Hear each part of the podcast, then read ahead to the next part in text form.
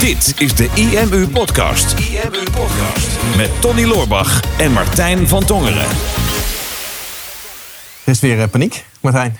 Ja. Ideaal voor ons, anders hebben we geen podcastonderwerp. Nee, deze paniek helpt wel voor het podcastonderwerp. Maar Ja. ik vind het wel vervelend. Dus eigenlijk, eh, wij willen natuurlijk met deze podcast één keer in de zoveel tijd iets doen wat in, de, in het nieuws is. Uit de actualiteit. Ja. Dus of wat hier speelt op kantoor of iets wat nieuwswaardig is. Maar elke keer als iets nieuwswaardig is, dan is er paniek. Nou, Dat is wel goed. dat is wel mooi. Daar kunnen wij op inspelen. Ja. Maar tenminste, ide- idealiter is er paniek die wij dan kunnen oplossen. Ja, Alleen op dit moment is er paniek. En ik weet niet of wij hier een oplossing voor hebben. vast wel. Maar daar gaan we deze podcast wel achter komen. In ieder geval- we hebben in ieder geval geen technische oplossing, denk ik. Altijd toch goed in om gewoon een probleem te hebben en dan de camera aan te zetten en dan maar te zien wat er gaat komen. Ik, Ja. ik hoop dat jij een oplossing hebt. Ik nog niet. Maar anders hebben we 20, 30 minuten. Dat is mooi dat jij, jij zegt dat we een oplossing hebben en jij hebt hem niet. Nee, nee. Nou, nee, ja, Nee, ik, heb geen idee. Nee. Nou, laten we beginnen met het probleem. Wat is het probleem? iOS 15. Ja, Ja, is dat een probleem? dat wordt een probleem. Oké.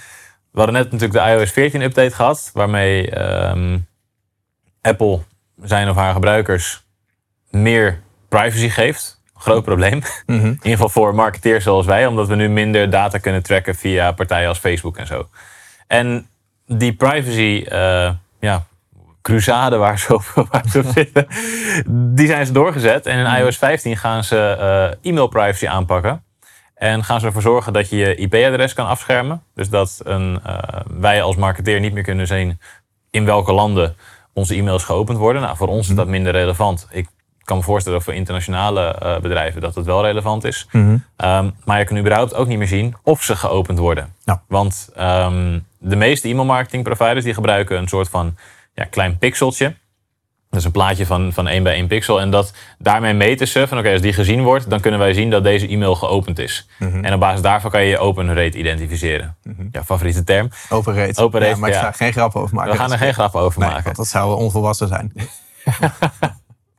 Stel je voor dat je stuurt een e-mail naar 100 mensen en 40 mensen openen die mail. Dan is je open rate 40%. En op basis daarvan kan je beslissen of je headline goed is of niet. Of eh, ehm, het eerste zin, eh, de eerste zin die je in de mail gebruikt, of die goed is of niet. Alleen straks voor iedereen die iOS gebruikt en die update doet en aangeeft... ja, ik wil mijn e-mail privacy wil ik zo instellen dat mensen niet kunnen zien wat mijn eh, gedrag is met die e-mail.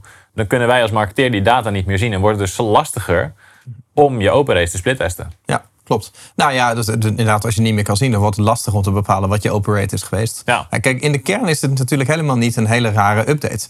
Er zijn natuurlijk wat privacy-updates de afgelopen jaren. Dat gaat wel helemaal terug. eh, natuurlijk, wat was het in eh, 2018 kwam die eh, AVG-paniek. Daarvoor was er natuurlijk al jarenlang discussie over privacy. En het is gewoon een heel moeilijk onderwerp. Waar, ehm, waar we nog met z'n allen, en dan bedoel ik de politiek, nog geen, grap, geen grip op krijgt. En geen grap, geen grap over Geen grap over maken. waar ze geen grip op krijgen nog. En in de kern komt het wel vanuit een goede plek, denk ik, om mensen te gaan beschermen. Alleen eh, de uitvoer is, is vaak nog een beetje ingewikkeld. Dat hebben we met de cookie-meldingen gezien en, en, en, en alles wat er bijvoorbeeld bij de AVG destijds hoorde. Ja. Ehm, laatst dan de, de, de iOS-update van ik stuur geen data meer mee, waardoor wij eh, ja, heel moeilijk eh, kunnen gaan retargeten en, en advertenties niet meer zo relevant konden maken als, als dat ze daarvoor waren. Ehm, en nu dan dat je dus niet meer wil zien dat, iemand, dat jij een e-mail hebt geopend. Ja. In de kern vind ik het wel een relaxed idee dat als ik mezelf aanmeld voor een mailinglijst en ik open een mail, dat dat bedrijf niet kan zien dat ik die mail heb geopend. Vind, vind ik eigenlijk wel fijn, want, want daar kies ik niet voor. Nee. Het feit dat ik eh, me aanmeld om informatie te ontvangen, eh, betekent niet per se dat ik daarmee ook akkoord geef dat ik wil dat iemand mijn gedrag volgt. Dus dat je kan zien wat ik heb geopend en waar ik op heb geklikt en wat ik heb bekeken. Dus het is eigenlijk helemaal niet raar dat daar, dat daar iets voor komt. En ik, ik verwacht dat Google hetzelfde gaat doen. En nu is het dan eh, eh, Apple die, eh, met iOS die dat gaat doen. Dat betekent dat je als je straks op je mobiele telefoon je mail opent in iOS en je hebt dat uitgezet, dat die data niet meer gemeten wordt. Ja. Gebruik je de Gmail-app, dan is dat nog geen probleem. Maar waarschijnlijk komt Gmail ook wel met een vergelijkbare update. Volgens mij, omdat het een iOS-update is, denk ik dat ze het ook op de Gmail-app zullen betrekken. Gok ik. Maar Ja, volgens mij gelezen van iets, maar kan zijn dat ik dit fout heb. ja, En, kan ook zo dat ik het fout heb. Know. oké. Nou We ja, gaan het zien. In ieder geval, één van ons heeft het fout. Dus deze po- podcast zit vol met, met foutieve informatie.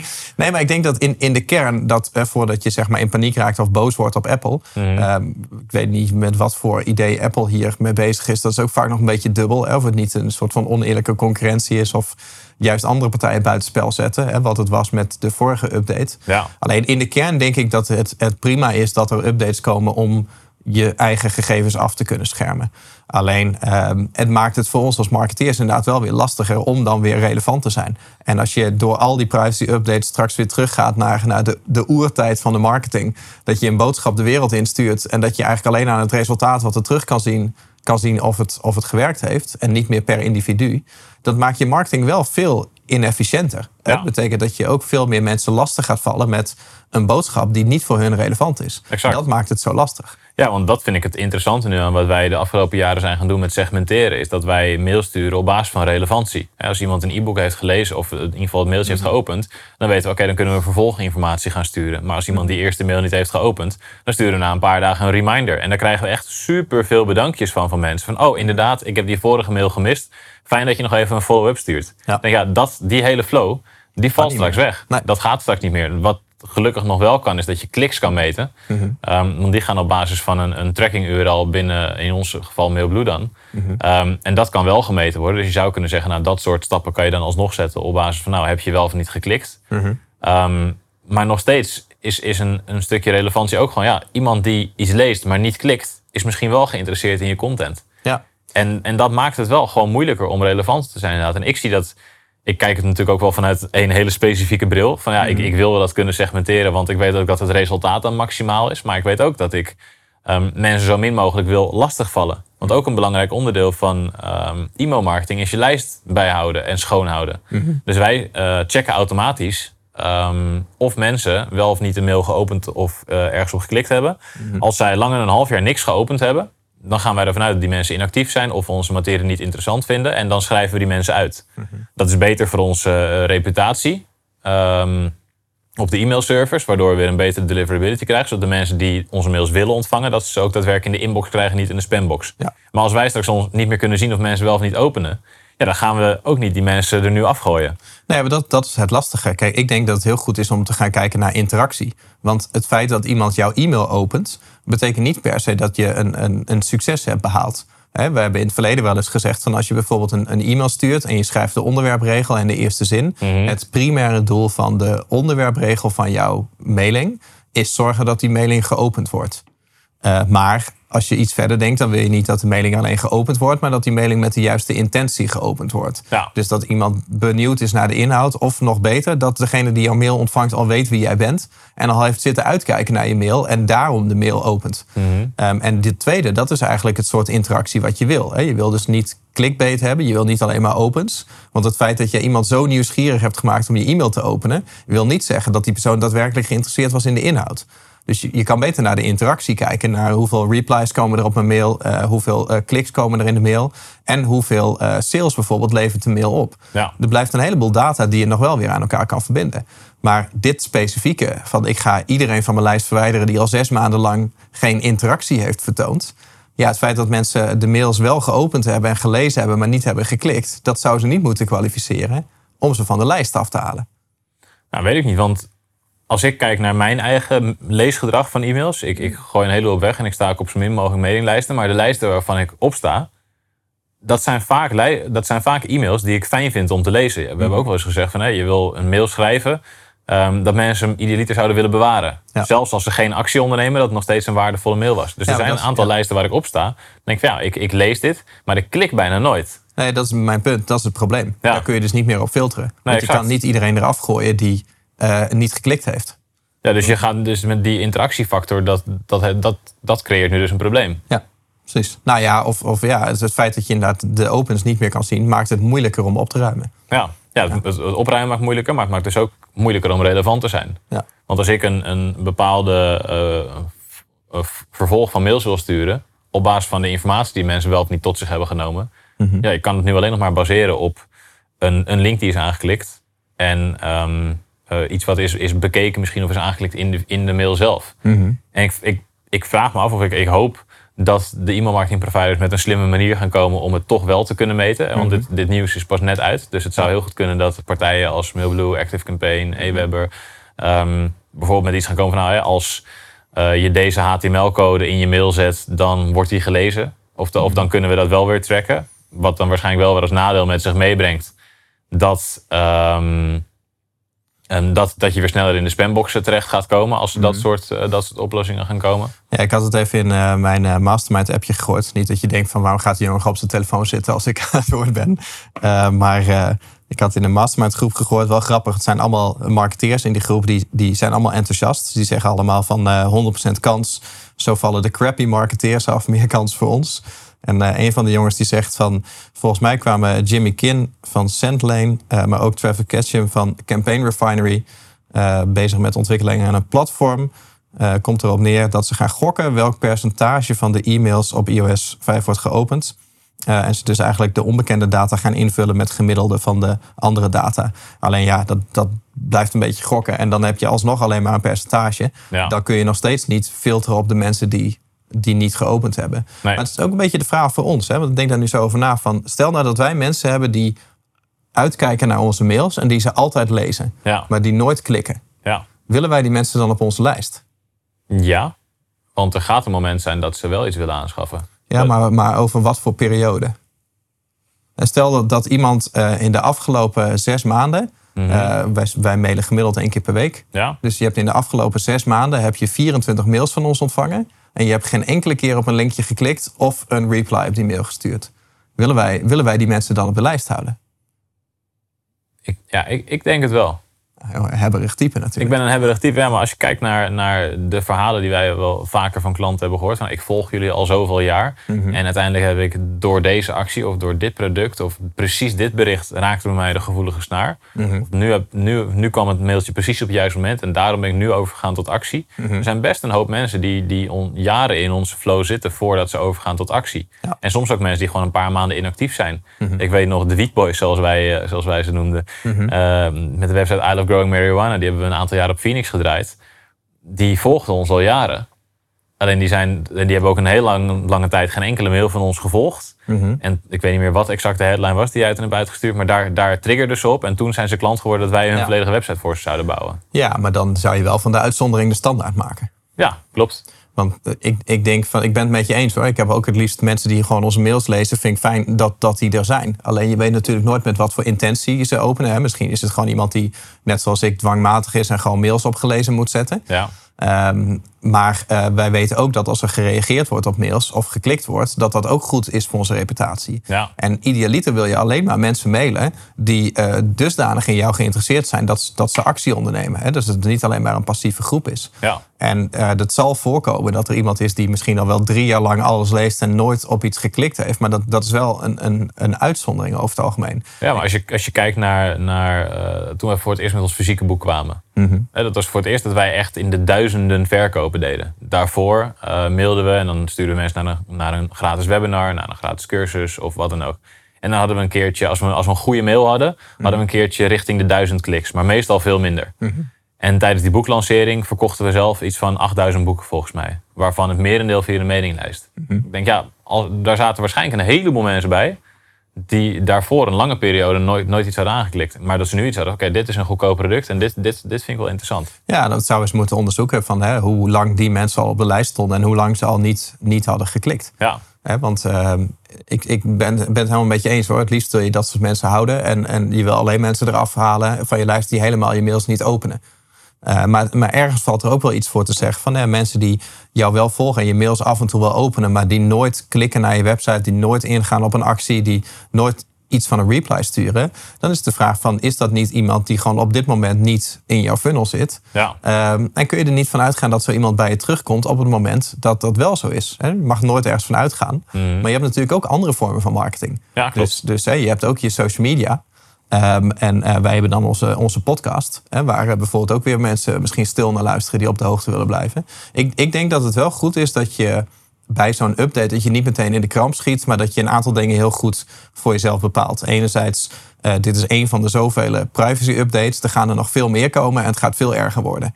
En je kunt niet altijd meer alles tot in detail meten. Dat is eigenlijk punt één. Mhm. Punt twee is, ga ervan uit dat er ook wel weer oplossingen komen. Hè? Dus de systemen zullen zich aanpassen. Er komen workarounds. Eh, je kan op andere getallen gaan sturen dan op hetgene wat je niet meer kan meten.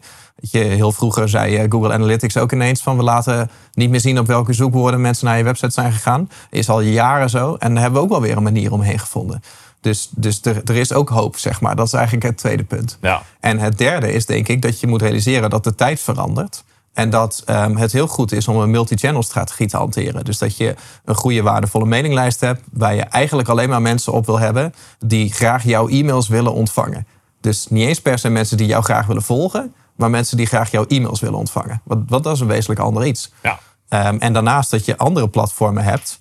eh, bijvoorbeeld een podcast, een YouTube-kanaal, eh, een eh, goede SEO-strategie, een, eh, een, eh, een social media-strategie, zei ik volgens mij al. En maar dat je op verschillende platformen actief bent, zodat je mensen ook op die manier weet te, weet te bereiken. En sommige mensen reageren wel op een Instagram-bericht, maar zullen natuurlijk niet een reply sturen op je mail. Ja. En misschien is het wel goed om die mensen een beetje te gaan verdelen over de plekken waar zij eh, op jou zitten te wachten. Is idealite is in een ideale wereld inderdaad de beste strategie. Dit raakt mij vooral persoonlijk, omdat Ja, ik het ik, stukje ja. funnels gewoon zo, zo Ik zit gaaf maar vind. net uit de schoppel. Ja, klopt. Hou nou op, jongen. Maar dit- ik, ik merk gewoon, ja, dit is iets waar ik de laatste jaren natuurlijk super veel mee bezig ben geweest. En daar, dan baal je dat een update als deze eruit komt. Maar inderdaad, je moet ook gewoon kijken naar waar heb je wel en geen invloed op. Mhm. Oké, nou, sorry, Siri is er ook mee eens. Oké, jij vindt het heel frustrerend. Oké.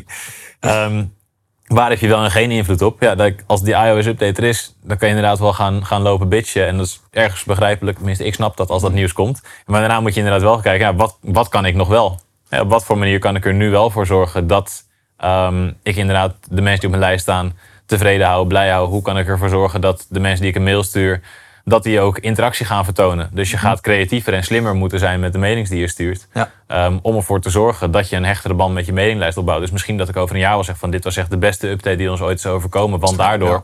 komen er nu veel meer kliks op onze mails en zijn onze mails nog veel slimmer, zijn we creatiever geweest en eh, is de band met onze lijst veel beter. En nu is onze mailinglijst volgens mij van 50.000 actieve mensen. Misschien dat die over een jaar nog maar eh 20.000 actieve mensen is, omdat er een hoop eh, mensen uit zijn gegaan die niet meer in, eh, geen interactie meer vertonen. Maar ja, misschien dat het resultaat wel veel hoger gaat zijn. En dan zijn we heel blij ermee. Nou ja, maar dat is, dat is altijd een beetje het hebberige. Ik weet nog toen eh, jij de regie overnam op onze mailinglijsten, een paar jaar geleden. Ja, Het eerste wat jij deed was opruimen. En toen gooide je 32.000, nee 12.000.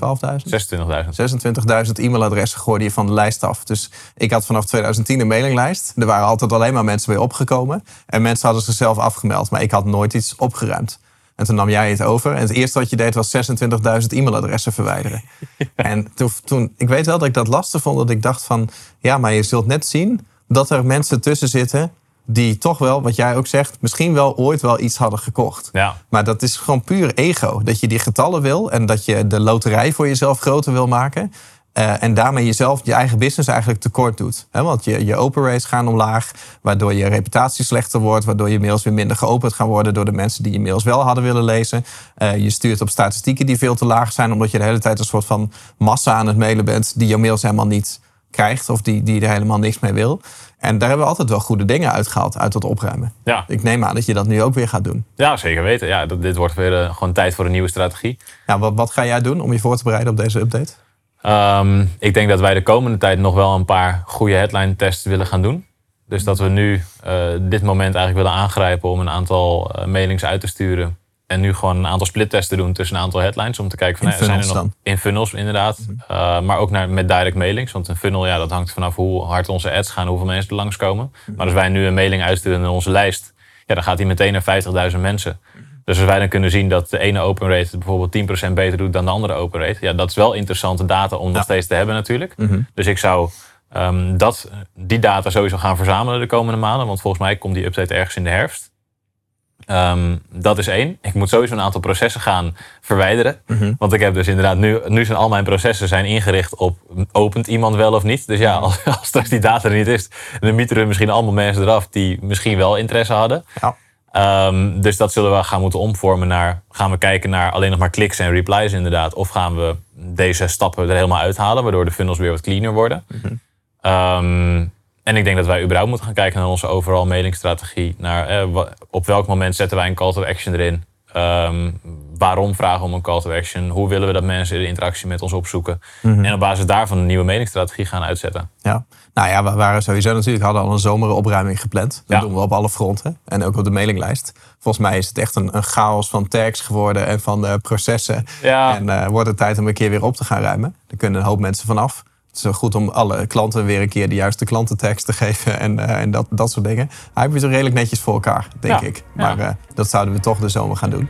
Dus dan kan je het plan Nemen we, dit, gaan nemen we dit gewoon mee, inderdaad. Ja, nou, veel succes. IMU Podcast. Super tof dat je hebt geluisterd naar de IMU podcast. Ik hoop dat je dit waardevol vond en dat je er inzichten uit hebt kunnen halen voor jezelf en voor je eigen business. Vond je dit nou een waardevolle podcast, dan zouden Tony en ik het heel erg waarderen als je dat zou willen delen. Enerzijds door dat bijvoorbeeld te delen via je eigen Instagram of via je LinkedIn. Door een screenshot te maken van je telefoonscherm en ons daar even in te taggen. Maar wat we nog meer zouden waarderen is als je de tijd en moeite zou willen nemen om een review achter te laten. Werk je met een Apple-telefoon, dan kan je dat doen binnen je eigen podcast-app door daar een review te geven. Geef ons een x aantal sterren met daarbij een korte motivatie wat je van onze podcast vindt. Zouden we echt enorm waarderen als je die tijd zou willen nemen. En werk je met een Android-telefoon, dan zie je dat, daar, eh, dat de meeste apps geen review-mogelijkheid hebben. Wat we dan heel erg zouden waarderen is als je op Google IMU zou willen intypen en vervolgens via de Google Review-sectie iets zou willen vertellen over de IMU, wat je van ons vindt en wat je aan onze podcast hebt gehad. Alvast heel erg bedankt en ik hoop natuurlijk dat we je volgende week weer mogen verblijden met een volgende aflevering van de IMU Podcast.